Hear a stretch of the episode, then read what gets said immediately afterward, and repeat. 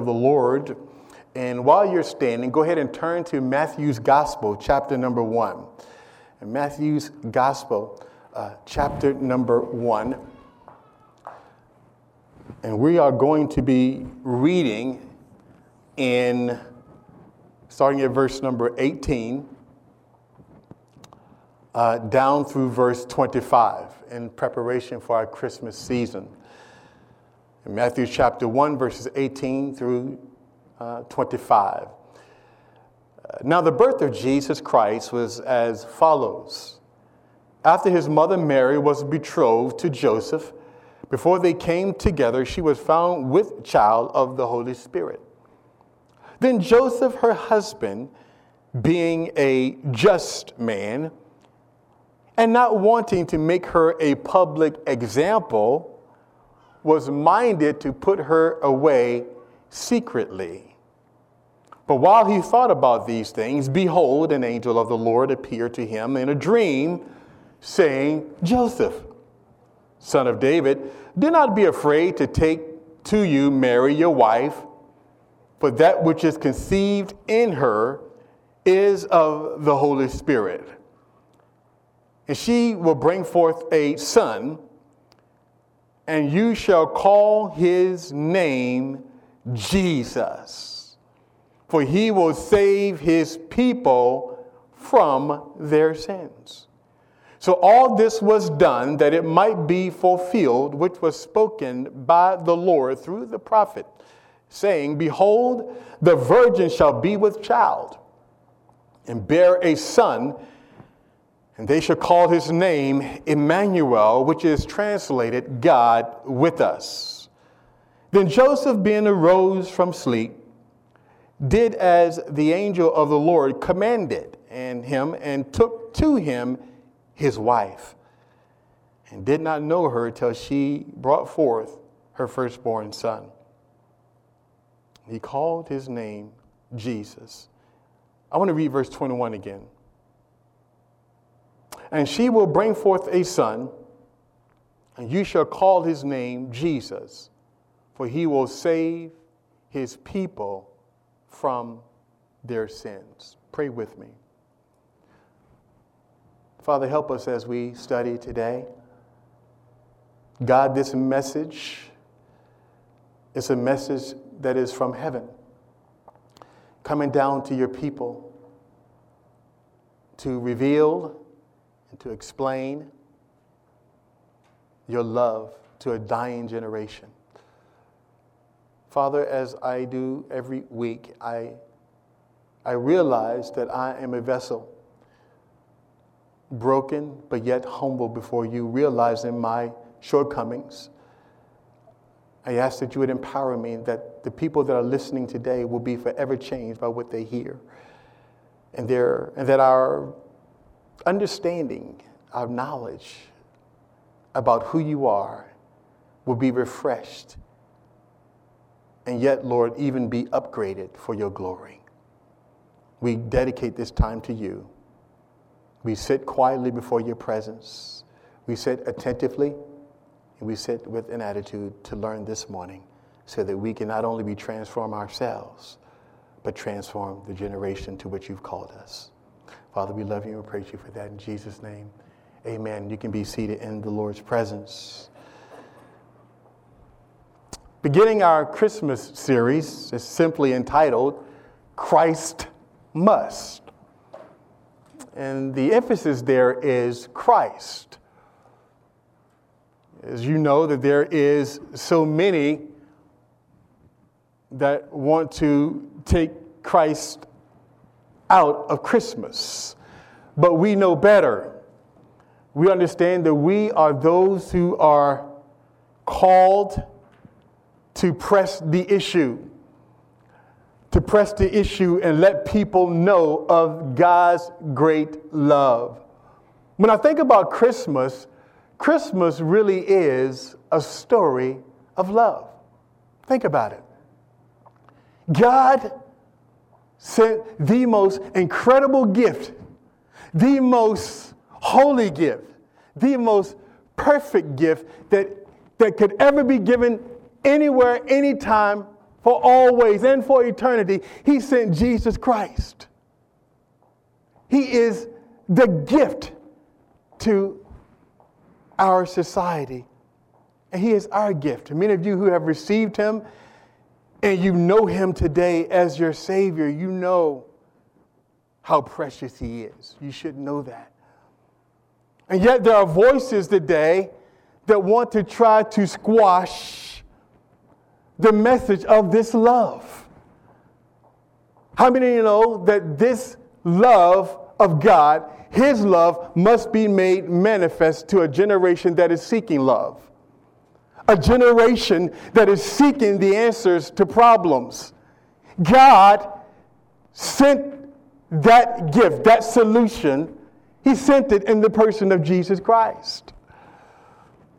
And so when we fail to communicate the inspiration behind the gospel, we do a huge disservice to our society.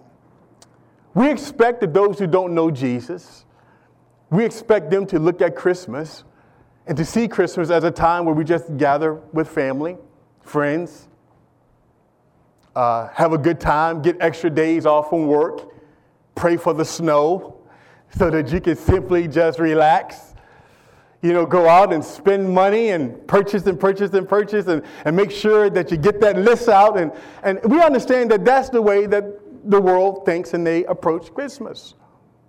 But you and I, who have been redeemed, we ought not think of Christmas that way. We ought to look at this as an opportunity. Everybody say opportunity. opportunity.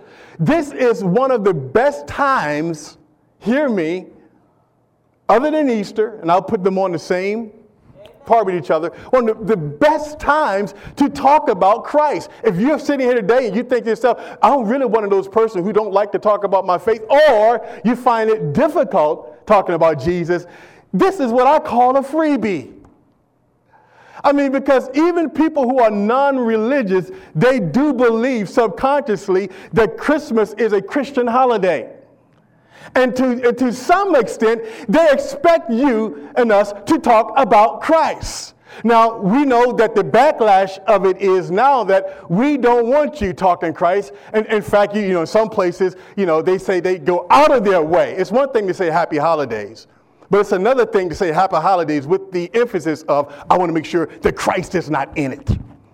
And some places you ride down the road, you ever seen the department store, they have, you know, Merry Xmas that's offensive to me.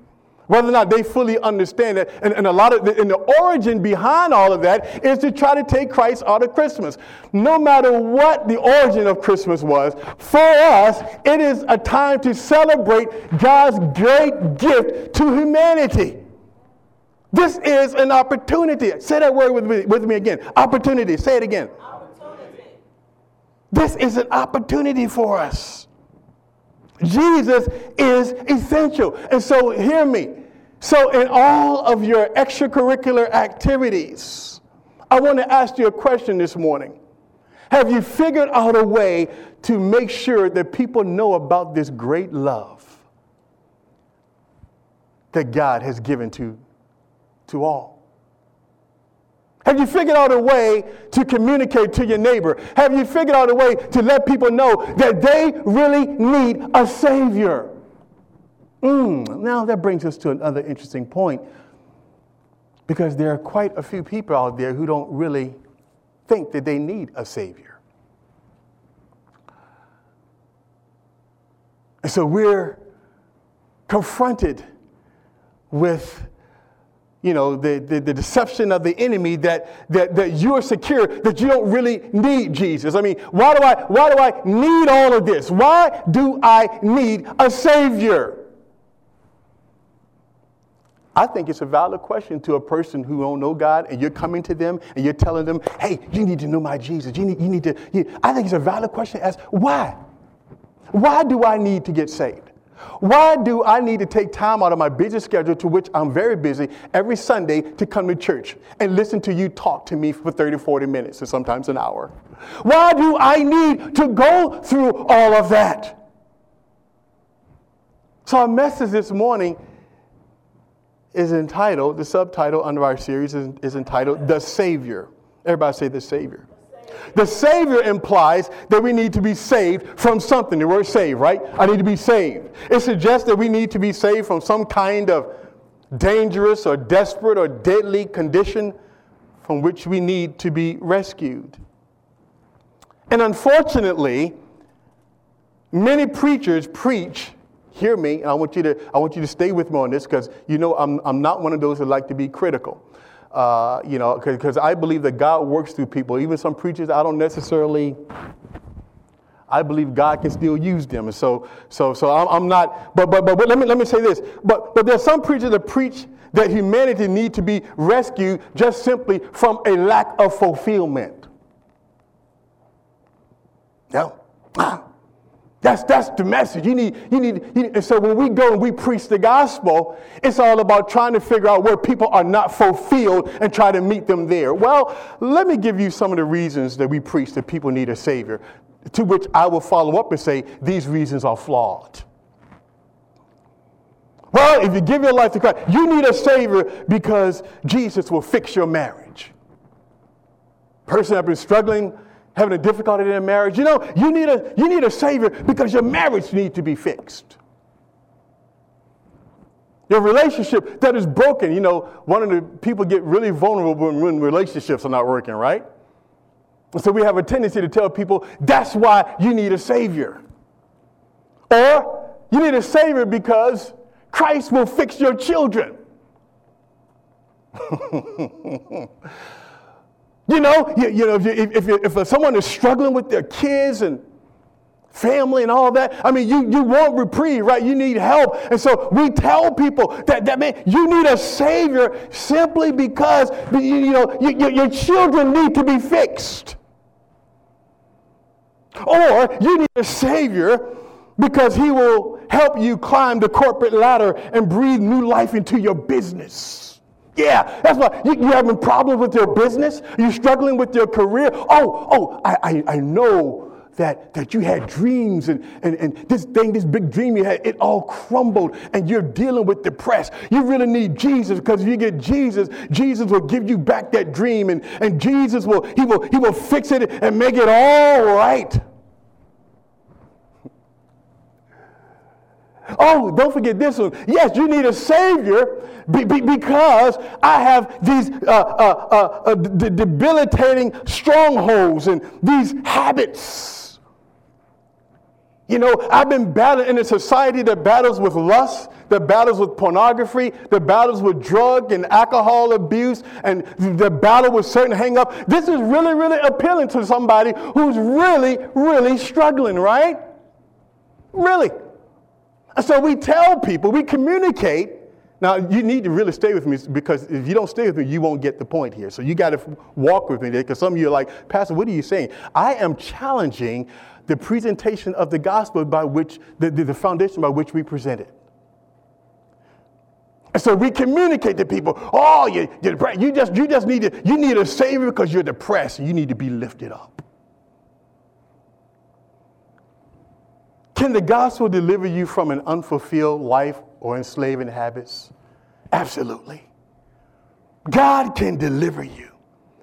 God can help you. God can restore some things in your life that has been broken. How many of you know what I'm talking about? God can do that.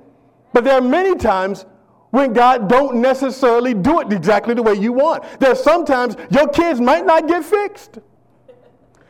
Which is why sometimes, I, you know, I, I, say that, you know, you understand what I'm saying.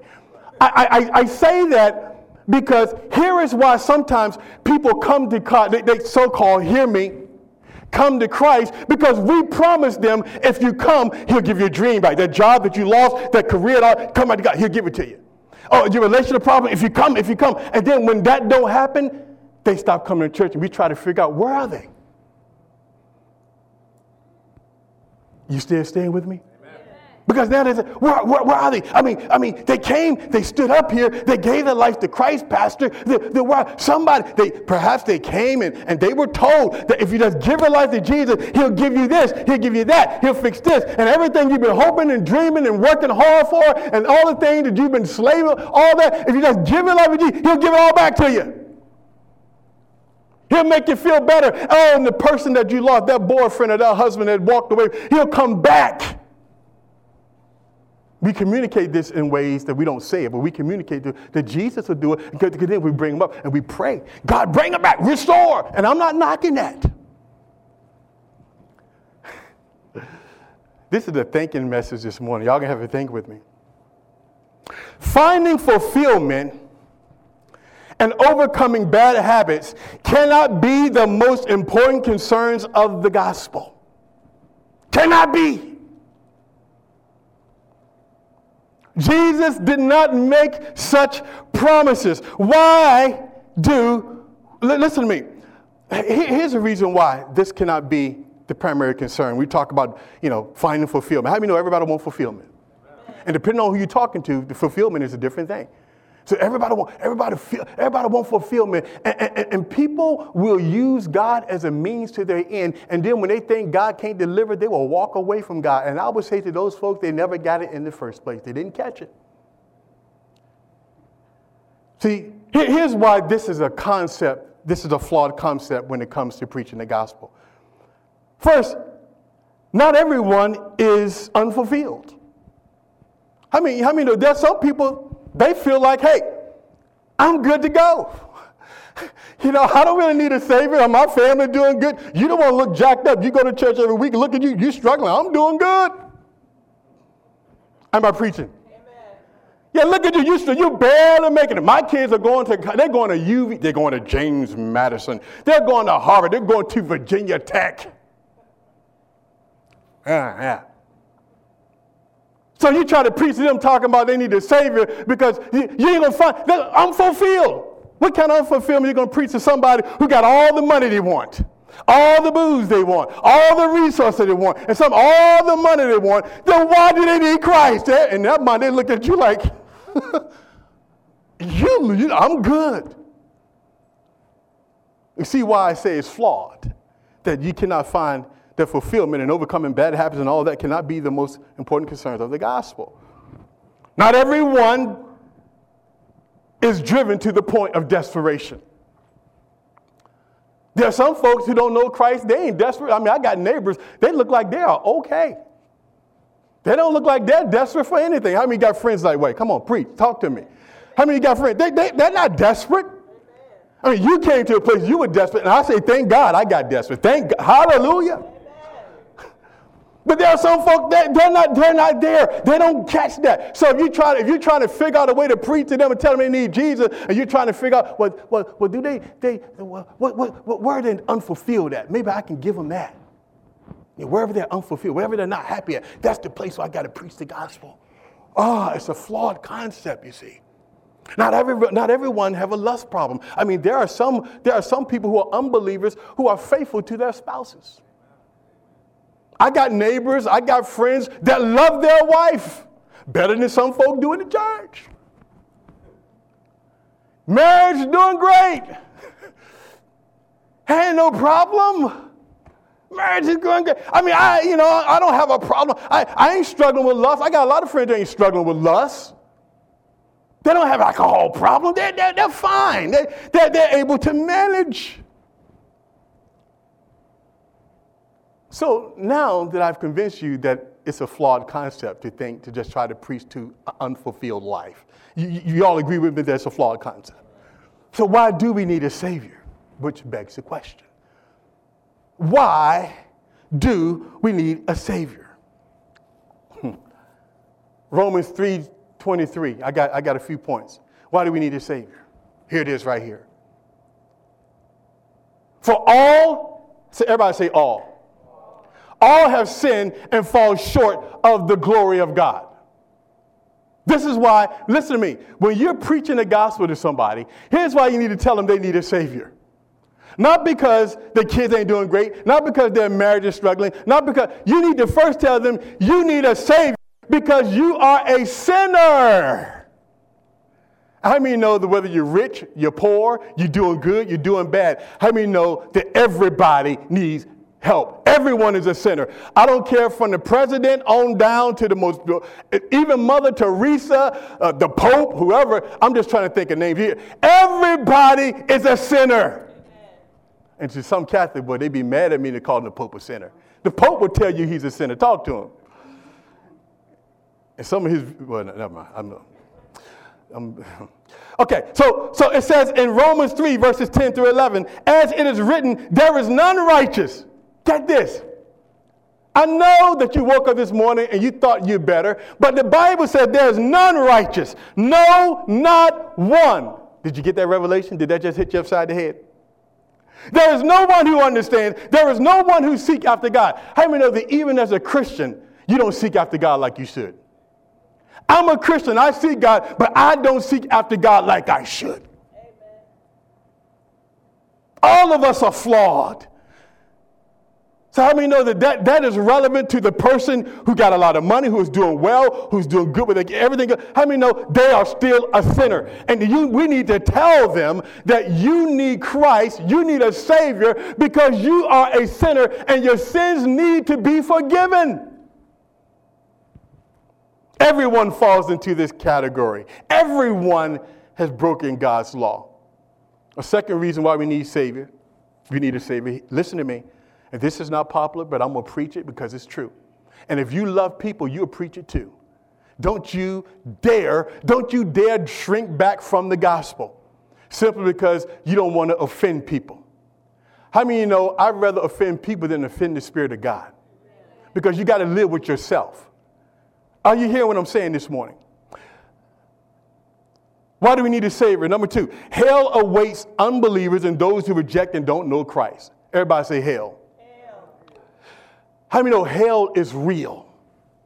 They don't want to talk about that today. You know, some some circumstance. Pat, Pat, you can't be talking about. I mean, you get there's some preachers who won't even say the word hell because they're afraid to offend some people. Listen, if I know that that, that telling you about hell will keep you out of hell, I'm going to offend you because I love you too much to see you go there because I believe it's real.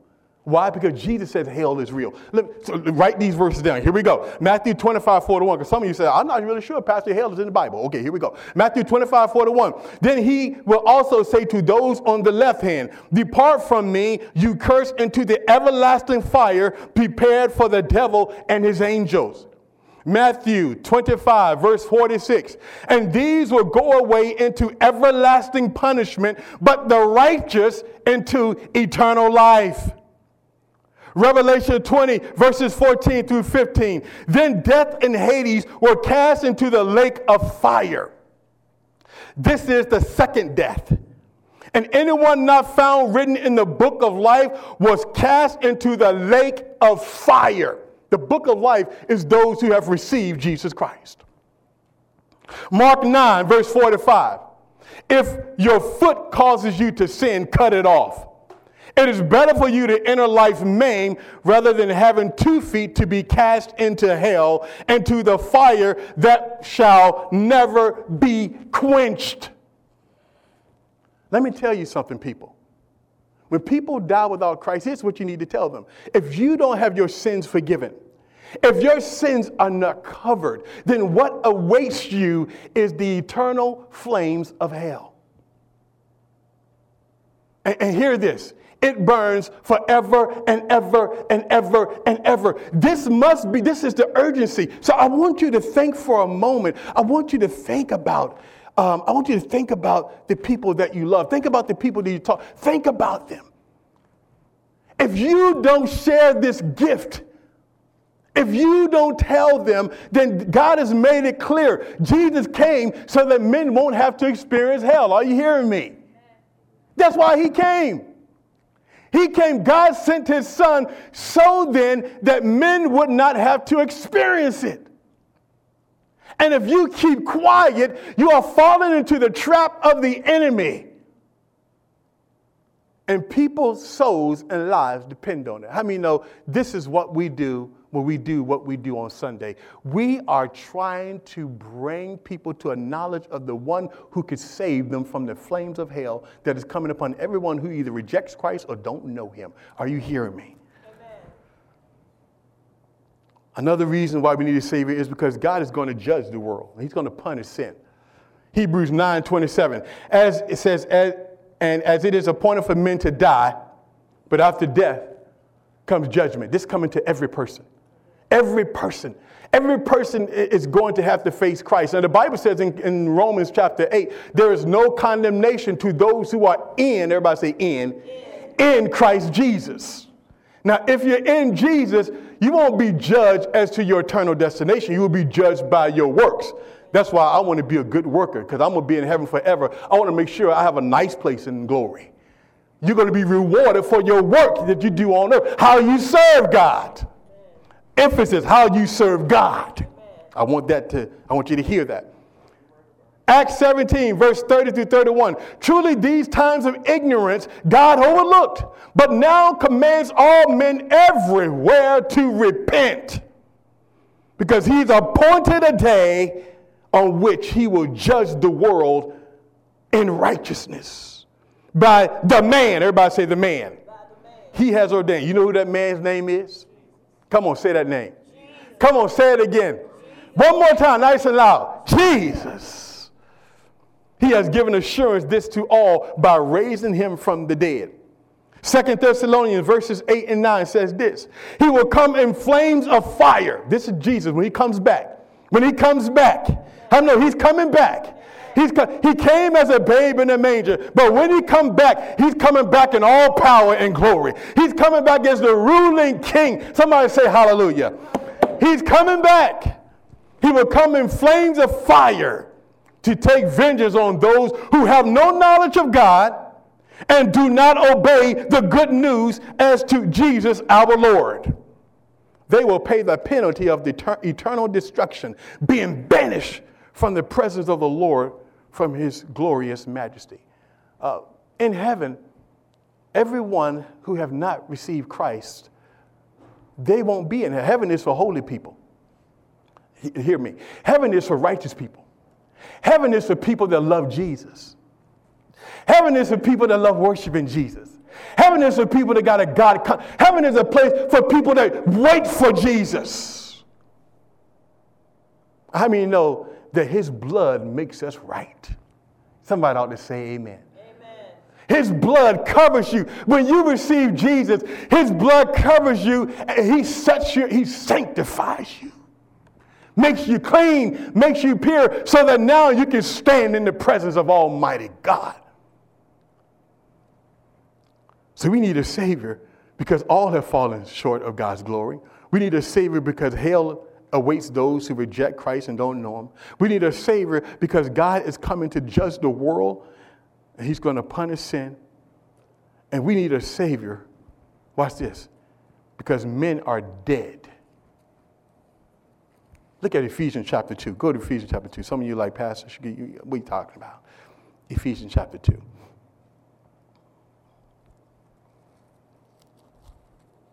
The Holy Spirit, Holy Spirit, awaken your people. Awaken your people, Holy Spirit. I want you to see the condition that you and I were in in the beginning. Look at this. And you, he made alive. Everybody say alive. alive. Who were dead in trespasses and sins. How many know that everybody who haven't received Christ, hear me, if they don't know Jesus, they are dead men walking. They are alive, they're breathing, they look like they have life. The folks that drive the Rolls Royces, not to pick on them, the folks that got billions of dollars and they think that the world owes them everything, if they don't know Jesus, they are dead men walking. The Bible says, and you who were made alive, or if you got King James Version, it says quicken. Everybody say quicken. quicken. I like that. Quicken. Quicken means to be made alive. How many of you were dead in your trespasses and sin, and all of a sudden God cooking you and gave you life? You were dead in trespasses and sin in which you once walked. Everybody say once walked. Once walked. According to the course of this world. Now, how many know that if you have the Holy Spirit of God living on the inside of you, you're supposed to be walking differently? Let me say that again if, you hold, if you have the Holy Spirit inside of you, you have God inside of you, you're supposed to be walking differently. There is no such thing of somebody being transformed, living the same old way, that same old passion, and no change in their life. You are marked by a change. Amen. He said, "What you once walked." Everybody said, once walked." I used to walk like I was crazy. I used to walk like I, but not no more. Because I have the presence of God living down on the inside of me. He gives me power to do what I could not do before. He quickened me. He made me alive. In which you once walked according to the course of this world, like everybody else. That's why I say, don't act like everybody else in Ferguson, in New York. Don't act like everybody else, because that ain't you no more. You got a new identity. If you don't know who you are, get in this book and find out who you are. Know who you are and walk in it according to the course in this world, according to the prince of the power of the air, the spirit that now works in the sons of disobedience, among whom also we all once conducted ourselves in the lust of our flesh. Flesh wants it, flesh gets it. Fulfilling the desires of the flesh and of the mind, and watch this, and were by nature children of wrath. Hear this. This is the serious message. Children, this is where we were. This is the condition where we were. And the folks who don't know Jesus, this is where they are. They are children of wrath. But, Pastor, what do you mean you talk about wrath? The Bible gives us a picture of the wrath of God that is to come.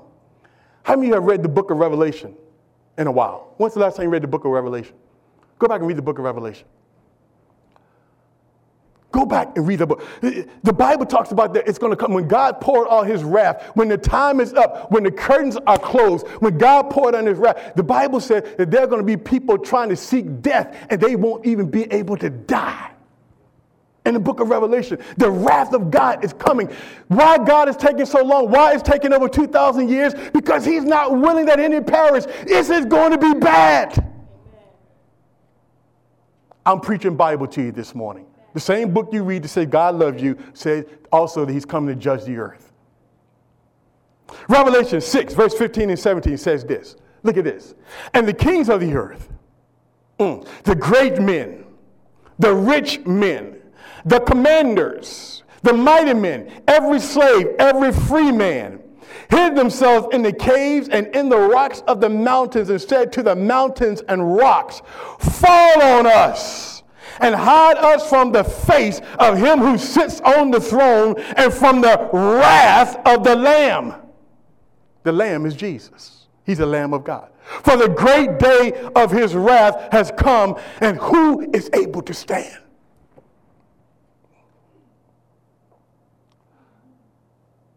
Are y'all hearing this this morning? And the Bible says in Ephesians, they're children of wrath. This is what awaits a person who don't understand and process that Christmas is about that gift. Christmas is about that, that, that, that, that, that, that baby, that, that baby that came. That was God's gift. That was God's uh, solution to the sin problem. That was God's answer to help people to get free. That was God's answer that will save men who will call on Him. And save men from what? Judgment is coming. God is a holy God. He must punish sin. Well, but, but why, why? Because God is holy. He is righteous. The Bible says, Behold, He's making new heavens and new earth. There will not be any sin in the new heavens and new earth. It'll all be eradicated. Aren't you glad? Everybody say, I'm happy about that.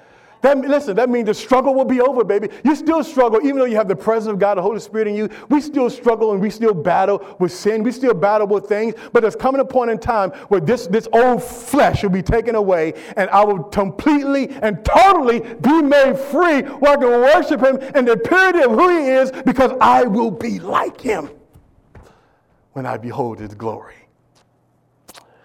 Ah, Jesus Jesus is God's answer to the sin problem. Say that with me. Jesus. Say Jesus. Jesus. Is God's answer, God's answer to the sin problem. Say it again. Jesus, Jesus. is God's answer to the sin problem. Now, so you understand why you must, why we need to, what we need to preach and how we need to share this message. It's not about people just being fulfilled. It's not about God just giving people jobs.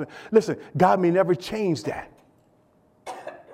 but he will fix your the root of every problem in the earth today. You know, the root of every problem that you see in our society and throughout the world is a sin problem.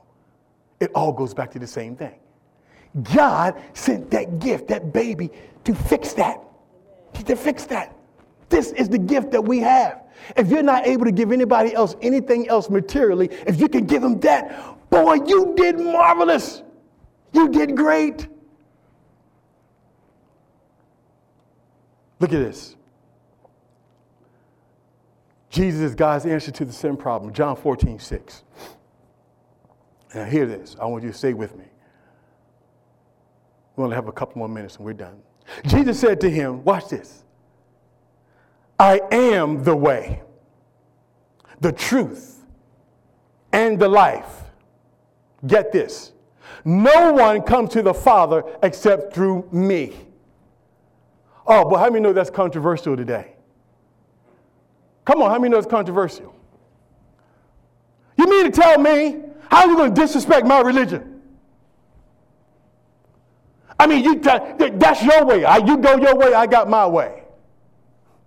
How many of you have ever heard that?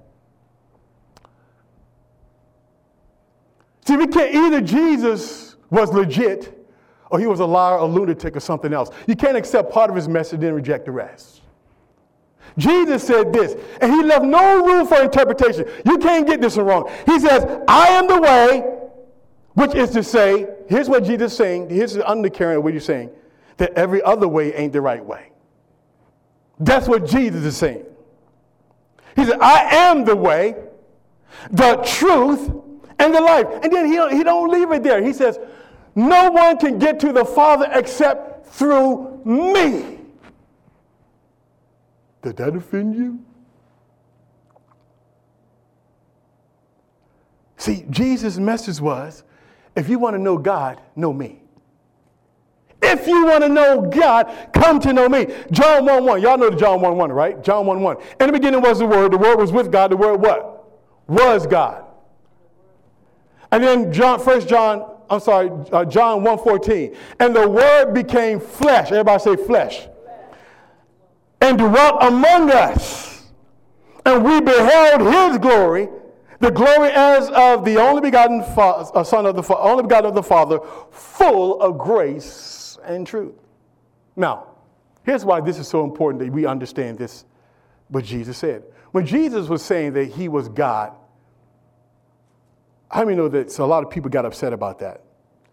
They got upset about that then, and they get upset about that now. They killed him in part because he claimed that he was God. They said, Who are you? You are a man like me. You put on your pants like me. You get dressed like me. You, who, in fact, I know your mama. I know your address. What do you mean, Jesus, that you are God? Jesus I and my Father was one, are one. And the Bible says they pick up stones and they said, Hold up, hold up. We're going to have to get rid of you. You are committing blasphemy. Huh. See, if Jesus is God, then, then listen to me. You know, if, if Jesus denied himself, think about it, uh, think about it this way. In the beginning was the Word. The Word was with God. The Word was God. The Word became flesh. The Word, Jesus, is God in flesh. So the same God that we're trying to get to, if we deny Jesus, we deny the very thing that we say we're trying to we're trying to get to God, but yet God came down and we say, I don't want that. Then when you reject Jesus, you're rejecting the God you say you seek. Are you hearing what I'm saying? So he came down off the throne. God said, I'm going to come down in the form of my son Jesus, and I'm going to wrap myself in flesh. This is why when Jesus said, I am the way, he's, he's simply saying, I am God in flesh, came to get you back. You know, if you go to a doctor and the doctor says you got an infection, and he said, Look, the only way you're going to get rid of this infection is you need to take penicillin or amoxicillin or whatever it is, the pink stuff. For those who have kids, gave my kids a lot of the pink stuff. You know, how many know that infection will kill you? If I look at a doctor and say, I don't want that, I don't like that medication, then chances are you're going to suffer the consequences. How many know the guy that came, the folks that got their Ebola and they needed to get treated, if they would have said, I don't want that, chances are the ones who survive would be like dead. Same thing. God says, the problem, the, the sin problem, I came, I fixed it. I'm sending you my son. This is, this is the problem. Accept him. And when we say no, it's like saying, I don't want to be healed. I don't want to be fixed. God is saying, I came down from heaven. I came down from heaven. I came from heaven to save you and fix you. I could have left you where you were. I could have left humanity where it was. And God validated, just in case people said, well, he's just another man talking. He's no different than other other men. What man do you know of the day got up out of the grave after being dead for four days? What man do you know that all of history is set on Christ? All the time, dates, BC and AC. You think that just kind of just happened? God validated. That's why Jesus did so many miracles. God was validating. We never seen a man to do this kind of stuff. And the resurrection was the testimony that was God saying, That's my seal. Hear him. That's my way into heaven. That's the way in order to get to me. And when we reject him, when we reject that gift, then what we're saying, listen to me, listen to me, Buddha can't get you in. Muhammad can't get you in. Hare Krishna can't get you in. You can like them, you can admire them, but they can't save you. Only Jesus saves. You ought to clap your hand if you believe that. If you don't believe it, keep don't clap. Only Jesus saves. That's it. Nobody else saves. God says, listen, he goes on to say, just in case, he says in um, Acts 4 12, write this verse down. Nor is there salvation in any other. For there is no name under heaven. Listen to this, church. Given among men which by we must be saved. It's no other name. It's no other, there, there's no other name other than the name of Jesus. Philippians 2 9 verses, Philippians chapter 2, verses 9 through 11 says this. Look at this. This is how God's going to set this thing up. Therefore, God also has highly exalted him. Everybody say Jesus. And giving him the name which is above every name. That at the name of Jesus, listen to me, church, every knee should bow. Watch this.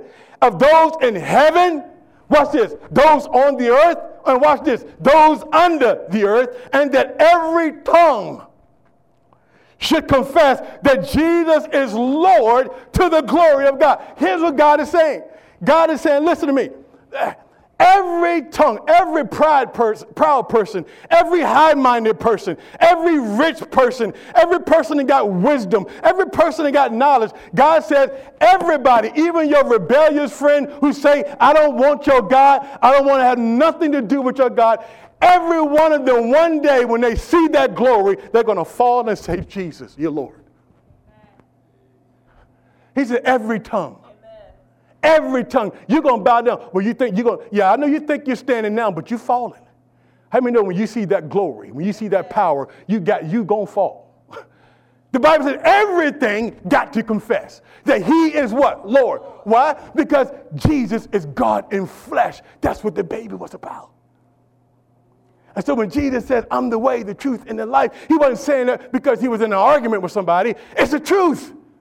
It's God's way.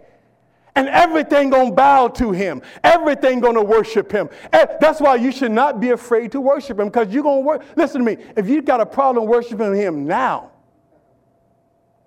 you're gonna feel like a, a fish out of water in heaven. Because you read the book of Revelation, that's all they're doing is worship. Good God. I mean, all, every time you turn around, all the all of them, they just falling down. Good God, worshiping. Some of us, man, don't want to put our hands up. We'll go down the street in Ferguson, we'll put our hands up. Don't shoot. Come into church, hands down. Hands up, don't shoot. Come to church. The Bible says that every knee's going to bow, every tongue's going to confess. This is who we are. We, we understand that, that life begins for us when we came to Jesus. Life begins when you come to Jesus. Before then, you were a dead man walking. You might have been rich. You might have been full of, ed- you might have 15 degrees. But when you came to Christ, before you came to Christ, you were a dead man walking. And when you gave your life to Christ, now you're alive. This is what Christmas is about. For unto us a child is born, unto us a son is given, and the government, good God, this is Isaiah chapter 9, verses 6 and 7. And the government will be upon his shoulders. There ain't going to be Democrat or Republican. I'm telling you, get rid of your cards. your card carrying Republican, your card carrying Democrat, whatever you are. The government's going to be on his shoulders. And his name will be called Wonderful. Hallelujah. Counselor, Mighty God, Everlasting Father, Prince of Peace. And the increase of his government and peace, there will be no end upon the throne of David and over his kingdom to order it and establish it with judgment and justice from that time forward, even forever. The zeal of the Lord of hosts will perform this.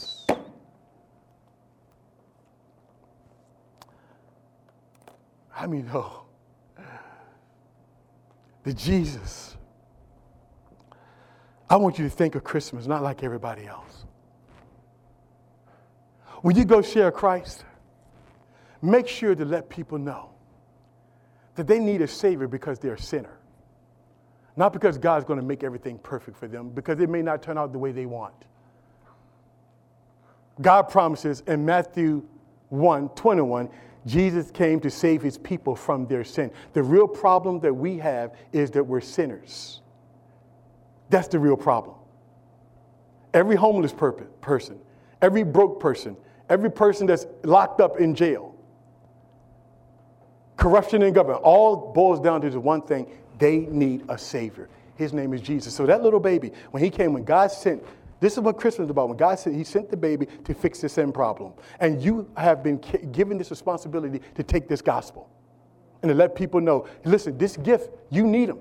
How many, how many of you feel like now you really can tell people why you need them? Even to the rich, even to the high, you can tell them now, you need a sin. Well, I don't need church. Well, you need church because you're a sinner. If you don't get your sins taken, taken care of, you're going to die in your sins and you're going to spend eternity in hell. It's real. Every eye, every head's closed, every eye. Every eye is closed, every head's bowed. You know what I mean?